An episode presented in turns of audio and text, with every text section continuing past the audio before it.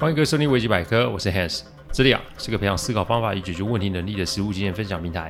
各位有空的话，请 Google 维基边界，便可以找到我们。里面有大量实际操作的个案分析，也有面对问题心态养成的心法，可以让各位累积处理问题的知识与能力。当然，如果真有问题无法处理，也欢迎各位与我们联络，我们提供顾问式的服务。维基百科分享的每个个案，都是经由向案件当事人或是客户取得同意及书面授权后，才开始制作。我们的每个个案都会先用文字档打好，再进行录制，录完后要交由案件当事人及客户听过，待他们觉得没有问题之后，再交由后置并上架。这是我们音频制作的程序。希望各位在分享维基百科之余，也可以向身边的人说明制作过程，好，那么可以安心。哦，这两天啊，季节开始转换，我们家公子啊，一周就请了两天假。生病嘛，只是正常的事情，让他好好的休养生息啊，也是个不错的选择。当然了，成绩作业那是后面再考虑的事情。没有健康的身体啊，一切都不用多说了。有听过上一集的观众啊，就知道我把书房的床架移掉，然后放了一张升降的电技等级的桌子哦。重点在增加我工作效率，然后呢，也让自己的身体啊可站可坐的工作。那么要做这件事情，我妻子去欧洲的期间就做了一些空间上的处理。这里讲的不是一个地方的处理，我现在讲的是除了妻子的房间以外，所有的东西的放置及安排都得要全部的调整。比如说好了，我儿子的衣服很多，过往的方式就是用折的，但别说小孩子了，连大人都会贪方便，然后只会拿上面的衣裤穿，久了底下的衣服就乏人问津。这一次我连儿子的房间所有的柜子都做了全面的放置与整理哦。结果来看啊，置物空间远比我们想象中多很多，只是啊，我们要不要做整理与安排罢了。我啊，先是买了一百只衣架，然后一件一件的分类，裤子、长袖外衣、长袖内衣、内裤、围脖、袜子等分开放好，并且该吊挂就去挂，让儿子先学会理解他所需要的东西在哪里，然后谨守先进先出的规则。这个长久让母子吵架的问题啊，也许就可以得以解决哦。说实在话，我其实在欧洲这两个星期，我没有一天是清闲的，因为所有的东西都得去思考及处理，还有目前一切都还是顺利。我每天都会清出两大袋的东西啊，只能说这是一个很大的工程哦。还好妻子不在这两星期做了一个不错的准备，接下来就是陪着妻子把她的衣柜做一个整理哦。我要讲的是说啊，优先顺序永远都是解决问题发动的第一件事情，顺序的错误就会让后续的事情呢被拖延，甚至是出错。这啊也是我开音频的原因，希望大家在听每一集都可以学到一些东西。好，我们来讲讲今天的案例哦。今天这个案例其实跟钱有关，钱啊。好东西，但我们得先弄清楚钱与我们之间的关系。每个人的价值观都不一样，所以当我们开始有钱的时候，我们得要非常小心。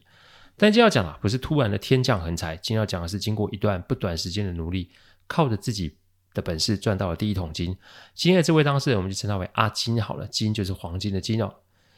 我要不是自己创业啊，我是不会懂那种感受的。阿金是我客户的一位新进的供应商，而客户之所以会选择他，一是他的价格很有竞争性，二他的个性沉稳不花俏，三他从不搞什么红包或是走后门的事。供应商也有我们的事啊，我一开始还搞不清楚客户找我过去的原因，但后来啊我就知道了。那天我到客户公司的时候，我在停车场看见一台非常老旧的车，起码有二十五年的车龄，看里面都是整理得非常干净。进来办公室以后，我看见一位年纪大概比我大的人，我想他就是阿金吧，长相斯文。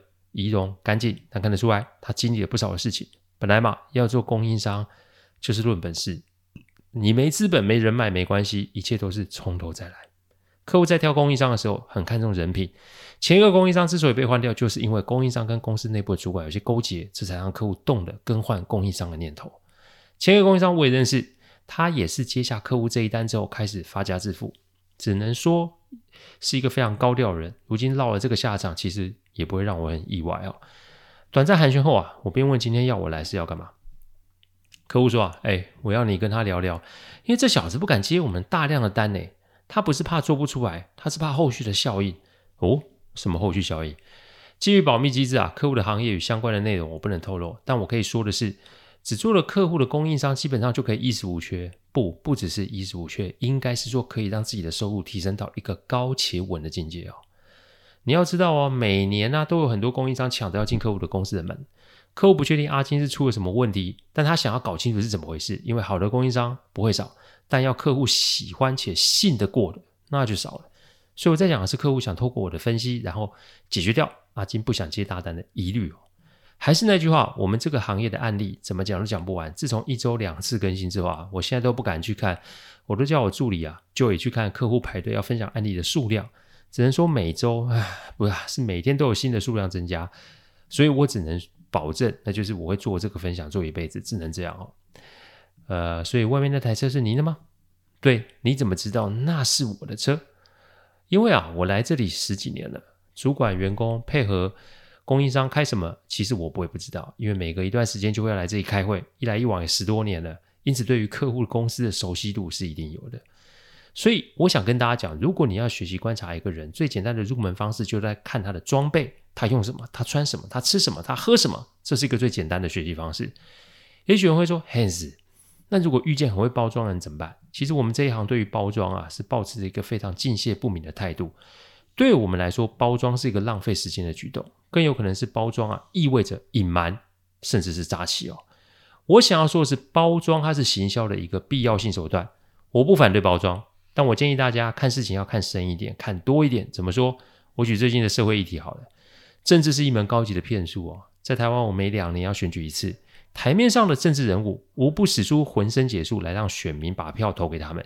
除了要证明自己是可以胜任的，同时他们也得证明他们自己的竞争对手是不可被信任的。因此，讲自己很棒，讲别人很差，这个戏码其实就如雨后春笋的出现在新闻媒体与网络上了。这一次的选举是总统、总统及国会议员的大选。我们台湾的位置本来就非常的特殊啊，因为一个 连国际法都不承认的国家，竟然会有宪法、国会、政府、货币，还有军队站在国际法的角度来看，这是一个非常奇特的存在。而我们夹在美国、中国之间，这也是一个不争的事实。我要跟大家讲的是。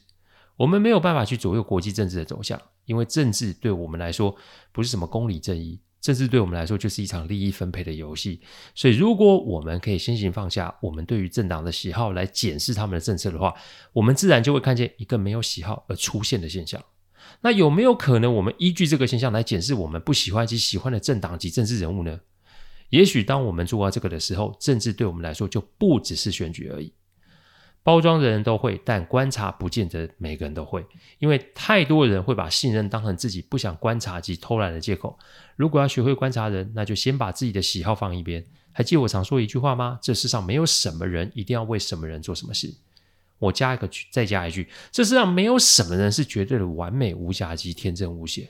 人都有人性，人性是变化的，这个没有什么好或坏，这就是一个现实的状况，而且无人可以避免的现实。因此，对于所有的事情都要实事求是，不要让自己陷入没有意义的喜好之中。我再次提醒大家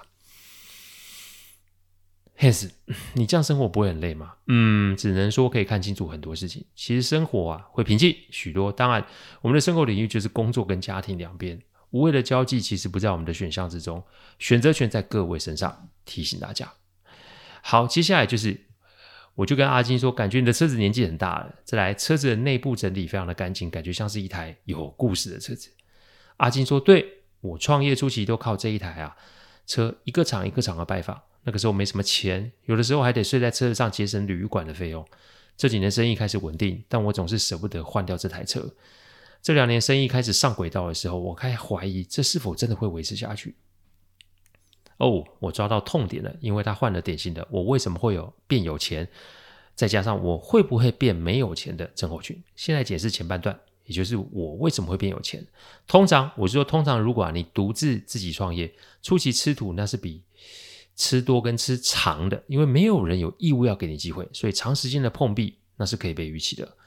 吃苦当做吃补，刚开始啊一定会让创业者奉为信条，但长时间的否定就会影响人的精神状态。甚至到最后，就会让人产生了自我质疑。所谓的自我质疑，是指也许我的产品真的不符合市场需求，也许我的观念真的不符合市场的需求，也许我根本不适合创业。钱快用完了，我是不是要找新的工作？钱要是用完了，我该怎么办？当你长期处在这种自我否定、自我质疑的环境之中久了之后，任何的机会或是成就，都会自动的被自己归入自我怀疑：我真的成功了吗？还是这只是一个狗屎运呢？接下来就是后部。后半部我会不会变不有钱的说明，其实这段就比较简单，因为前面的成功运气好嘛，那么运气总是会有用完的一天。我现在的确有钱入账了，但是否会面后面会有持续的入账，我没有把握，因此现在的钱我必须抓得更紧。所以是不是可以给家人更好的生活？是不是要做其他投资？是不是要继续的投入生意？这一切都是未知数。总之一句话，有了钱之后，反而让自己有更多的不确定性及痛苦。所以阿金之所以却步的原因，这事情来得太快又太好，所以他有点迟疑，甚至是不相信。所以与其啊说他不相信客户，倒不如说他是不相信自己有这么的好运。当我开始讲这两个概念给阿金听的时候，他有点吃惊的看着我。我跟阿金说，我不会算命，但我也是创业到第十年才做到损益平衡，所以我懂那个感觉是什么。我说到这里，我还提了当年的一个笑话。那一年大概是创业第十年吧。过年前，我们接到一个大案子，所谓的大案子啊，是指大约百万的金额。拿到支票的时候很兴奋，票押进去，银行要三天。所以啊，我与两位 partner 那三天可以说是有点寝食难安啊，因为我们真的很怕会有变数。第三天的时候，我们先是拿了公司的提款卡去看钱是否入账。当我们看到钱进来的时候，还不幸的提了一千块。等到确定是真正入账，我们三个人在银行前面的 ATM 啊，相拥而泣啊！各位也许觉得很好笑，但我必须说，那是我们创业十年的一个突破点。我相信阿金现在就跟我们当初一样，充满着不确定与不安全感，因为我们习惯了坏消息，结果反而对于好消息就是这么的陌生与排斥。阿金听完我的故事啊，不禁啊发出了一个苦笑声。我知道我抓到他的点了。那么接下来就是对症下药。那这个药怎么下呢？一切都等下一集再做揭晓。感谢各位聆听，听完之后，如果任何意见及问题，请上网站维基边界留言。我们每周都会有新的主题分享，各位有任何想听的主题，也都可以让我们知道。再次感谢大家，我们下次再见，拜拜。